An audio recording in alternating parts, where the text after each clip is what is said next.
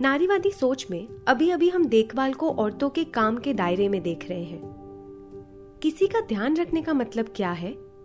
और ये काम कौन करता है? निरंतर रेडियो पर मन के मुखौटे का ये एपिसोड हमारी कोशिश है केयर गिवर माने के देखभाल करने वालों के मन के पहलुओं को और देखभाल के काम को समझने की। मैं माधुरी आपको सुनाने जा रही हूँ श्रीलंका की लेखिका कान्या दी अल्मेडा की कहानी मैंने साफ़ किया। ये मूल रूप से अंग्रेज़ी में ग्रांटा पर प्रकाशित हुई है आई क्लीन्ड द के नाम से। और इसे 2021 में कॉमनवेल्थ शॉर्ट स्टोरी का पुरस्कार भी मिला है। कहानी की मुख्य किरदार ईश्वरी अपने बीते कल और अपने आज के बीच झूलती हुई अपने देखभाल करने के अनुभव को इसमें पिरोती हैं। बीस साल तक छोटी बाबा का ध्यान रखने के बाद अब वो अपने आज में भी रीटा का ध्यान रख रही हैं, जिसे वो बार बार छोटी बाबा की कहानी सुनाती हैं।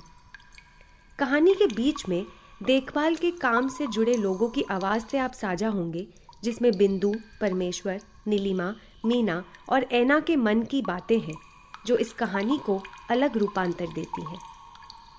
तो शुरू करती हूँ कहानी। मैंने साफ़ किया टीबी रीटा को यह कहानी बहुत पसंद है।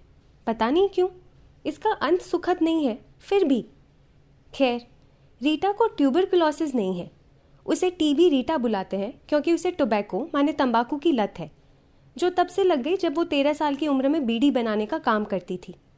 और अब उसके फेफड़े रसोईघर में रखे स्पंज जैसे हो गए छेद और काली फंगी से भरे हुए।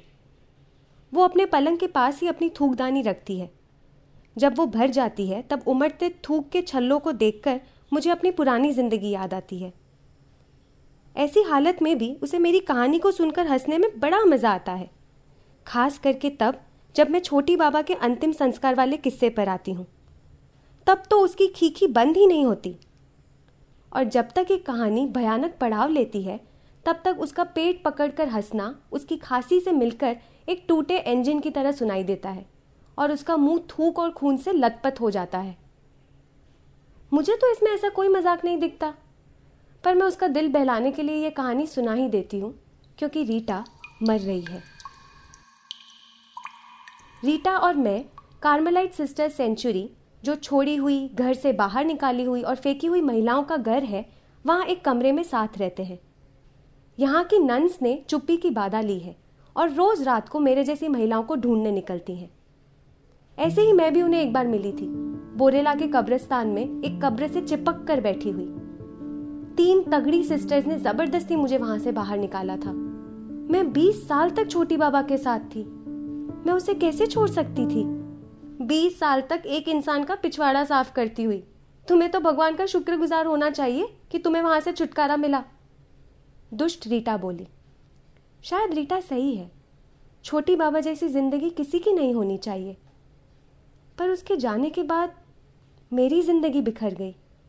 कुछ उठाने को वज़न नहीं है, किसी के कंगी करने को बाल नहीं है। मैं महज एक चमड़ी बन के रह गई हूँ, खोखली। मेरी सिस्टर इन लॉ थी तो उनकी ना तबीयत काफ़ी खराब हो गई थी। वो टाइम मेरे लिए तो पता नहीं क्या मतलब समय ऐसा हो गया था कि ना मैं मरने में थी, ना जीने में थी। मतलब दिमाग नहीं चलता था मेरा, कि मैं मैं कहती थी भगवान, या तो उठा ही ले इनको, या तो ठीक कर दे, या तो उठा ले। क्योंकि मैं बर्दाश्त नहीं कर पा रही, और ना मैं इनकी जो मतलब हम तो अपना तो वॉशरूम जाके अपना सफ़ाई करते हैं, लेकिन हम दूसरे का कैसे करेंगे? वो चीज़ मेरा मतलब मेरा मानसिक संतुलन ऐसा बिगड़ा उस समय की मुझे कुछ नहीं पता चलता था। पता मैं अपने आप से ही बातें करने लग जाती थी कि मैं करूँ तो करूँ क्या? भाई राम, अब क्या होगा? क्या होगा? कहाँ से आएगा पैसा? कैसे चलेगा घर? अब इनका इलाज अब कहाँ से लाऊं? मेरे पास तो पैसे नहीं, जैसे तैसे जो हुआ, वो भी उधार हो गया। अब मैं कहाँ से? बीच में तो ऐसा हो गया था कि मतलब लोगों ने मेरे को एक बोलना, ये भी बोलना शुरू कर दिया था कि कि यार तू बात करते करते तेरी गर्दन क्यों हिल रही है? फिर मेरे को लगा, अरे ये हो क्या रहा है?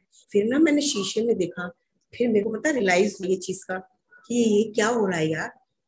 कहीं ऐसा ना हो कि मेरे को कुछ हो ना जाए। मैं दाई नहीं थी, पर मैं बाकी के घरेलू सहायकों जैसी भी नहीं थी।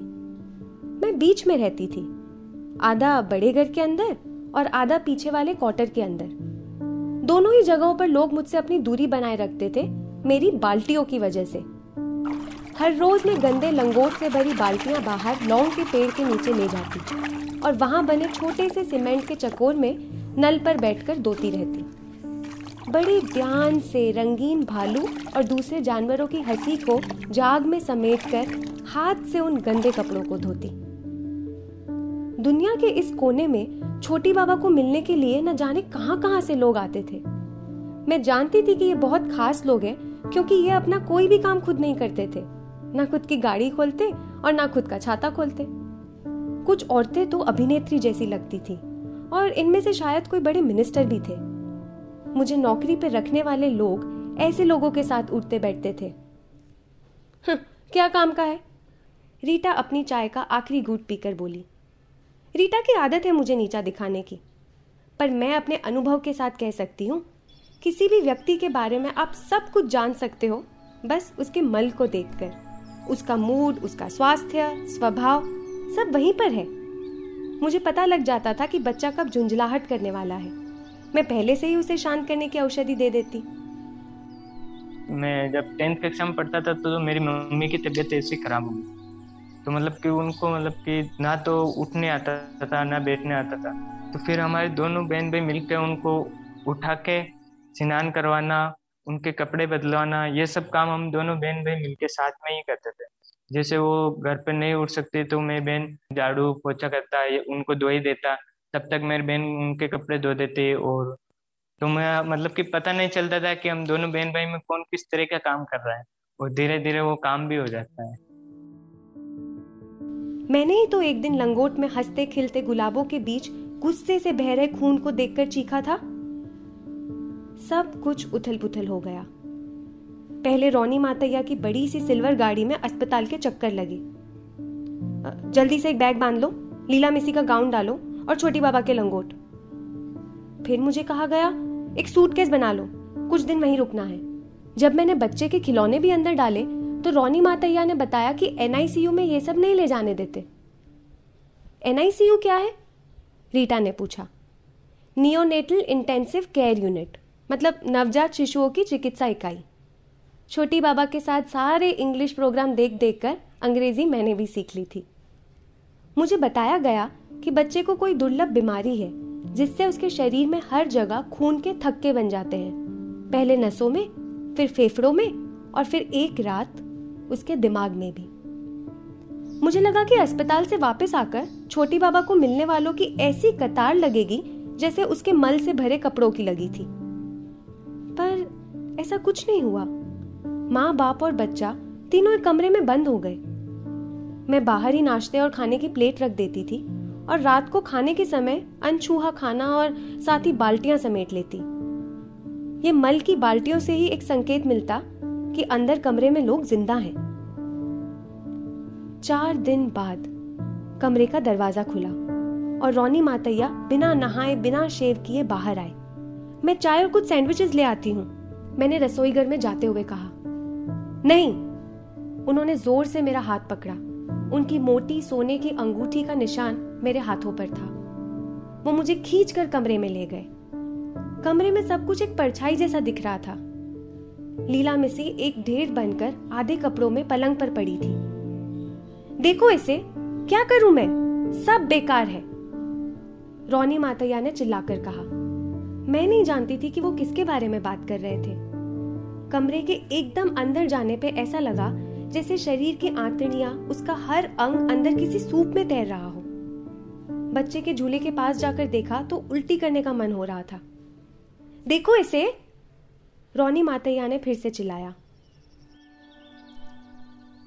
किसी के स्वास्थ्य में दिक्कत आती है तो सबसे ज़्यादा हाइपर एक्टिव स्त्रियाँ ही होती हैं। सबसे ज़्यादा गिल्ट में स्त्रियाँ ही आती हैं कि उनकी किसी गलती की वजह से, उनकी ही किसी बेध्यानी की वजह से ये संकट में आया। तो मैंने ये महसूस किया कि इस पूरे लॉकडाउन वाले जो त्रासदी है, उसमें अपने बच्चों को लेकर जो एक चिंता है वो बेहद हावी रहेगी लगातार राउंड द क्लॉक दिमाग पर। और यही अनुभव मेरी बहन को, क्योंकि पिछले साल जून में हुआ था तो वो ये बता रही थी कि वो पोछा लगा रही थी और फिनाइल डाल रही थी।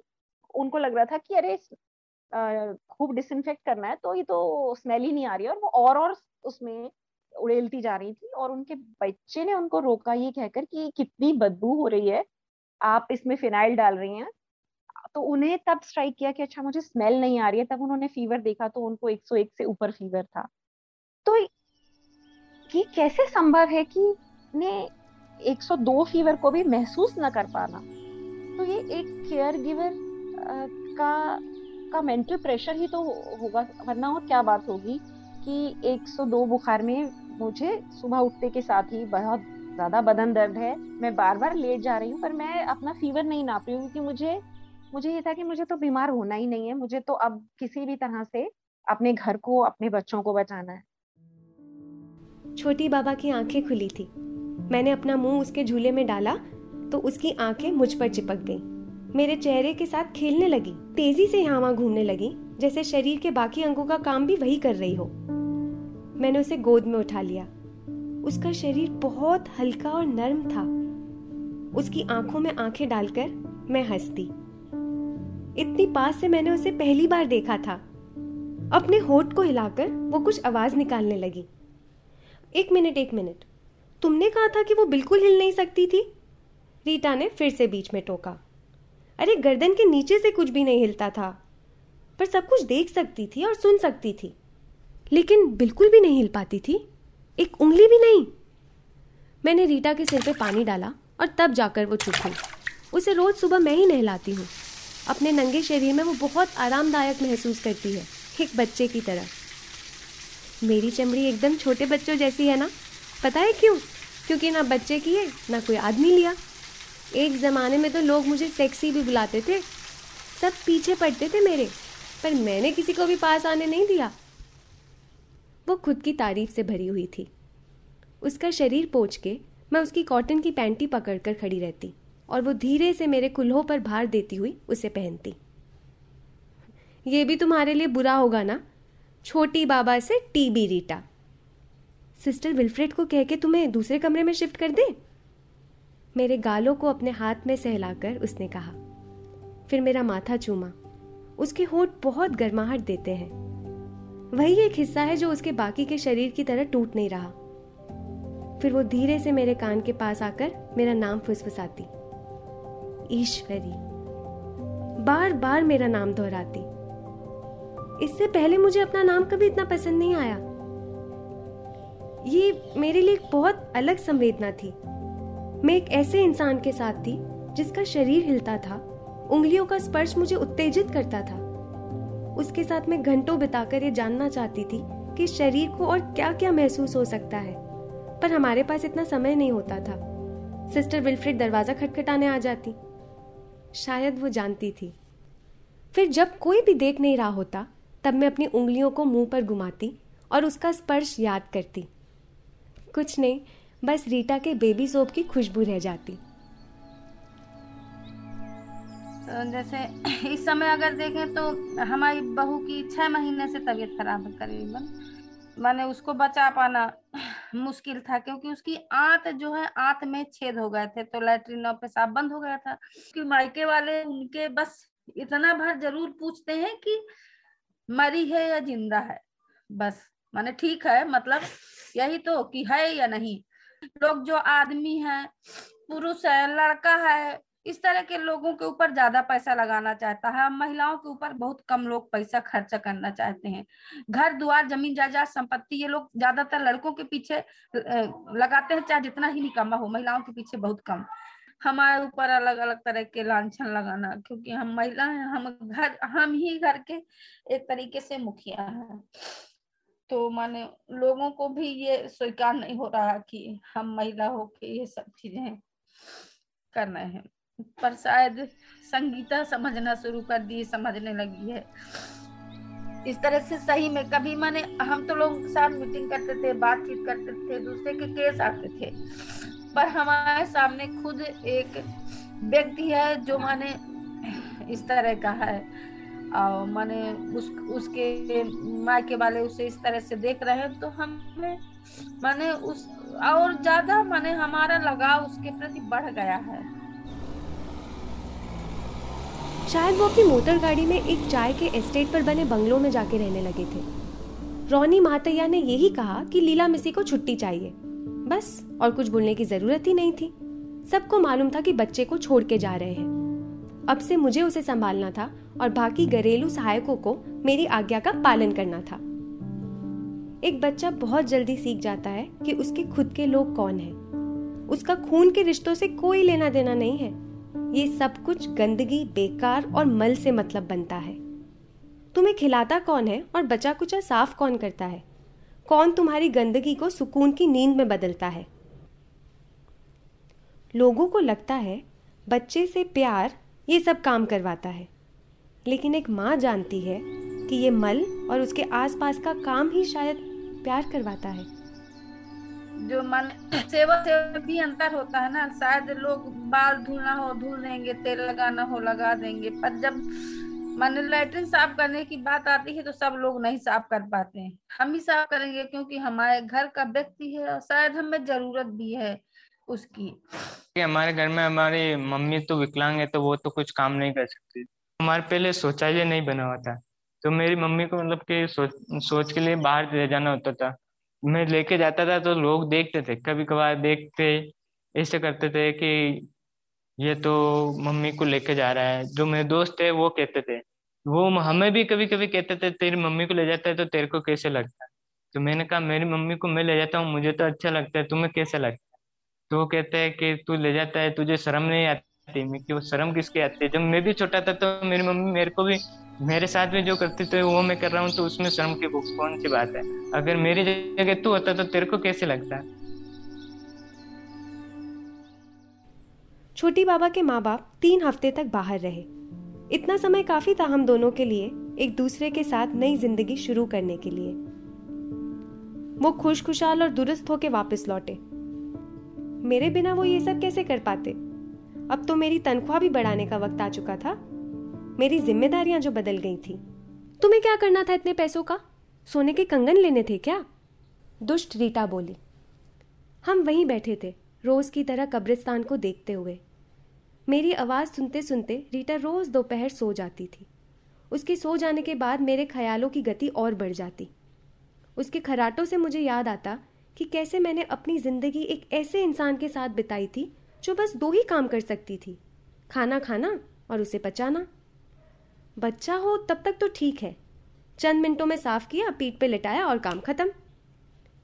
लेकिन एक वयस्क औरत के शरीर से जो बाहर आता है, वो बच्चे के मल से बिल्कुल अलग है, क्योंकि उसके साथ शर्म और मर्यादा भी जुड़ जाती है।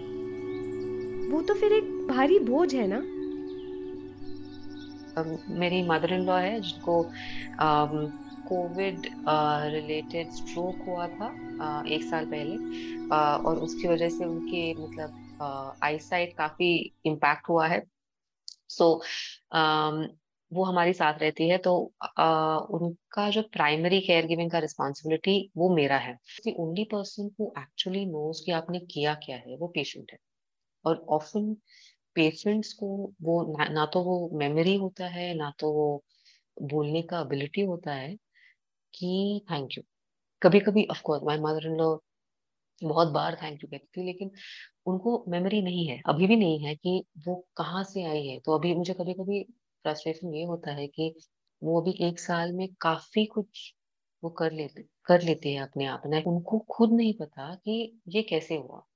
ऑब्वियसली अगर वो पानी पोर नहीं कर पा रही है तो उनको नहीं दिख रहा है। उनको तो और भी मतलब कितना उनको उनका लाइफ कितना टर्न हुआ होगा कि आप मतलब लिटरली आप एक दिन सोए और अगले दिन आप जब उठे हो आपको नहीं दिखा। तो मुझे ऐसे सोचना पड़ता है, क्योंकि अगर मैंने ऐसे नहीं सोचा तो मेरे दिमाग में ये तो और आई थिंक डिटैचमेंट भी लाना पड़ता है। आई थिंक फ्रेंकली पर्सनली नहीं लो कि उनको कुछ नहीं हो रहा है तो अगर वो कुछ कर नहीं पा रही है। बिकॉज़ मैं बहुत अर्लियर बहुत पर्सनली रहती थी कि क्यों नहीं हो रहा है? इतना इतना तो सिखा लिया कि कल कर पा रही थी, आज नहीं कर पा रही है तो मैंने क्या गलत किया? ना ना उन्होंने कुछ गलत किया ना आपने कुछ गलत किया लेकिन नहीं हो रहा। सो so, ये आ, अगर आप डिटैच हो जाओ और अपने आप को ये रिपोर्ट कार्ड नहीं दो कॉन्स्टेंटली और किसी और का रिपोर्ट कार्ड नहीं सुनो तो ये बहुत यूजफुल होता है लेकिन मुश्किल है ना? बस कहानी का ये हिस्सा गुप्त है जो मैं रीटा को कभी नहीं बताऊँगी। जब आखिरी बार लीला मिसी गर्भावती होकर आई थी मैंने उन्हें कई महीनों तक नहीं देखा था। उनका आना जाना कम हो हो कर जैसे खत्म ही हो गया था। मानो वो छोटी बाबा की ज़िंदगी में बस परछाई भर हो। फिर एक दिन वो आई। धीरे धीरे मेरे और छोटी बाबा के घोंसले में घुसती चली गई, पर उनका हाथ उनके पेट से नहीं हटा। मुझे मालूम था अपनी माँ को देखकर छोटी बाबा कराने का आवाज़ करेगी, वो आक्रोश और तड़प के बीच की जगह थी। लीला मिसी ने मेरी तरफ़ देखा तक नहीं और पलंग पर चढ़कर छोटी बाबा के पास रोने लगी। उस दिन मैं पूरी रात हॉल में रखी कुर्सी पर बैठी रही। मैंने इस घर की बड़ी खिड़कियों से सूरज को दस फुटा लंबी दीवार से उगते हुए देखा। रोनी मातैया ने अपनी निगरानी में ही इतनी ऊँची ऊँची दीवारें बनवाई थी। मैं छोटी बाबा के कमरे के दरवाजे पर खड़ी रही ताकि लीला मिसी मुझसे आँखें मिलाए बिना ना जा पाए। जब वो बाहर आई, उनकी आँखें अनिंदा और लाल थी। उनके और मेरे बीच बस उनका बड़ा सा पेट था। उनकी हिम्मत कैसे हुई भविष्य के सपने यहाँ लेकर आने की? मैंने अपने हाथों को मुट्ठी बनाकर रखा और सोचा, भगवान, एक वजह दे दे। उससे सॉरी थैंक यू बोलने दे, बस एक बार कुछ कहने दे, फिर मैं ये कर दूँगी। लेकिन उसने मुझे देखकर कुछ नहीं कहा।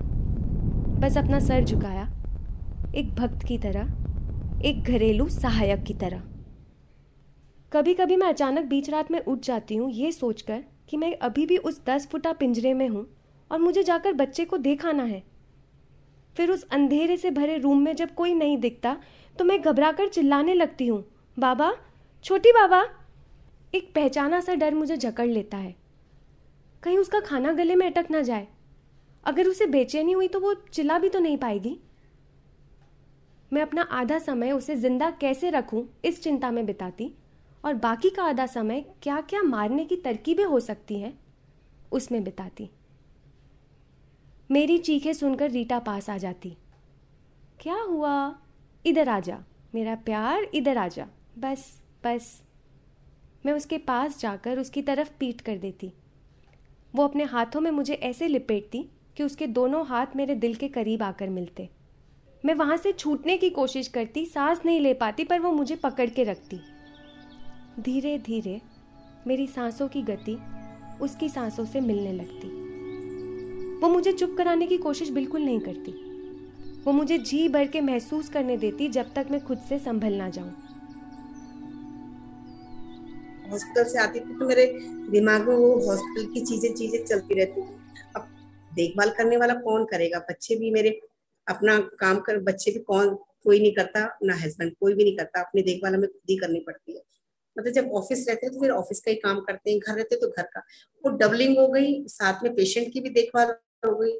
उससे ना दिमाग फिर मुझे तब ऐसा महसूस हुआ कि जो हमारा जो मानसिक संतुलन होता है ना, वो मतलब कई चीज़ों से ना प्रभावित हो जाता है कि जैसे कि मैं मैं एटमोस्फेयर भी देख रही हूँ, वो भी खराब चल रहा है मेरा।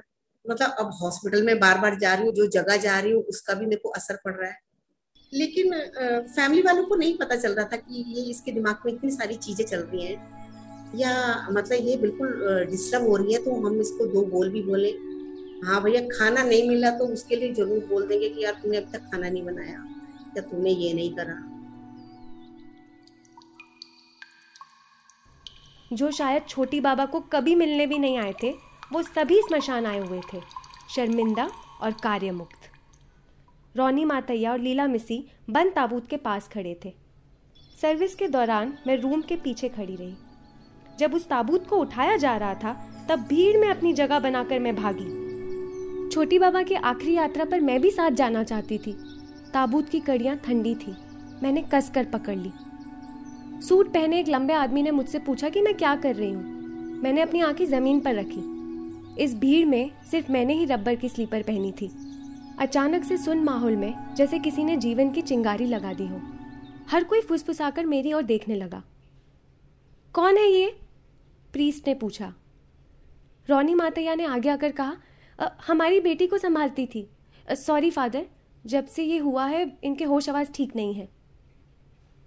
लीला मिसी ने अपने दोनों हाथ सुरक्षात्मक रूप से अपने पेट पर रखे। इधर से हटिए प्रीस ने कहा। सिर्फ़ रिश्तेदारी ताबूत उठा सकते हैं। तो मेरा बहुत करीब का रिश्ता है छोटी बाबा से।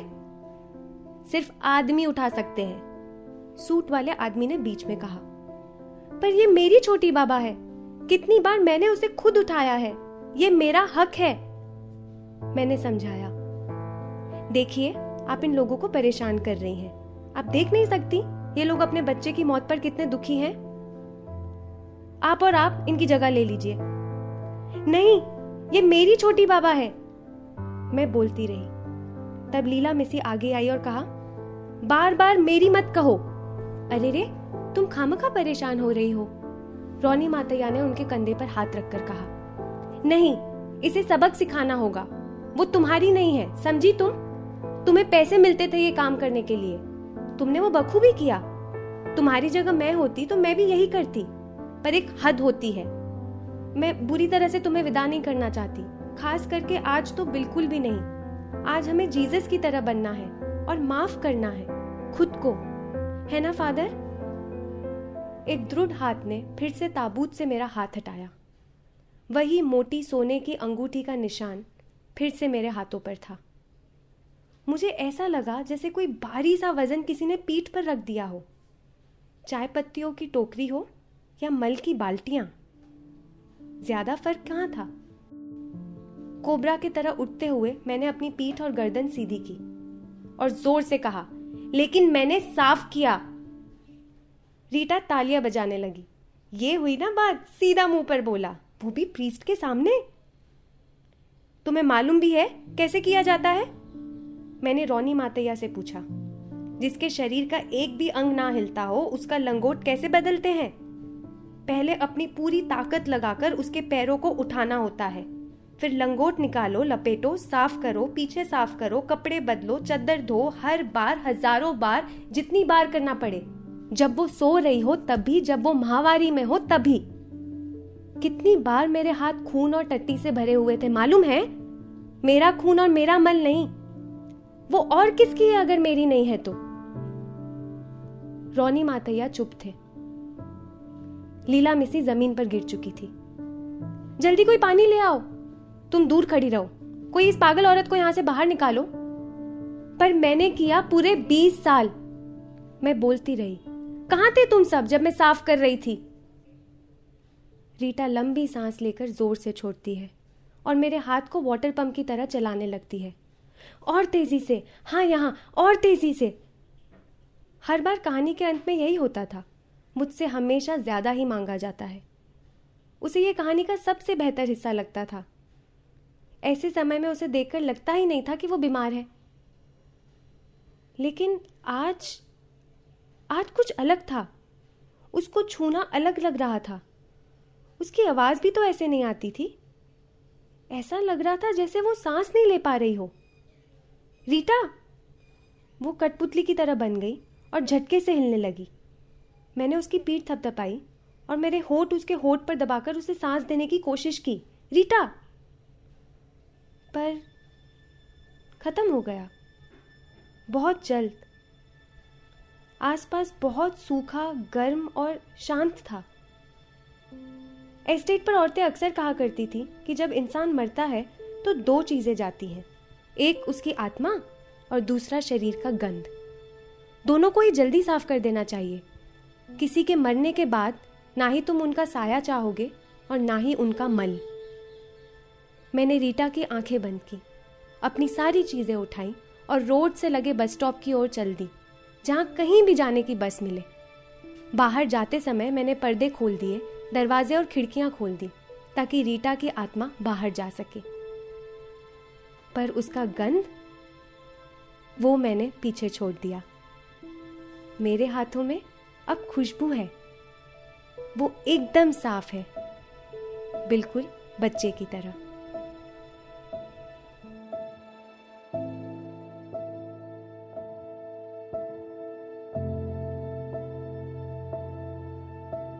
ये द थर्ड आई की मानसिक दुनिया पर एक समझ बनाने की पहल है। मन के मुखौटों के साथ ये बातचीत जारी रहेगी निरंतर रेडियो पर।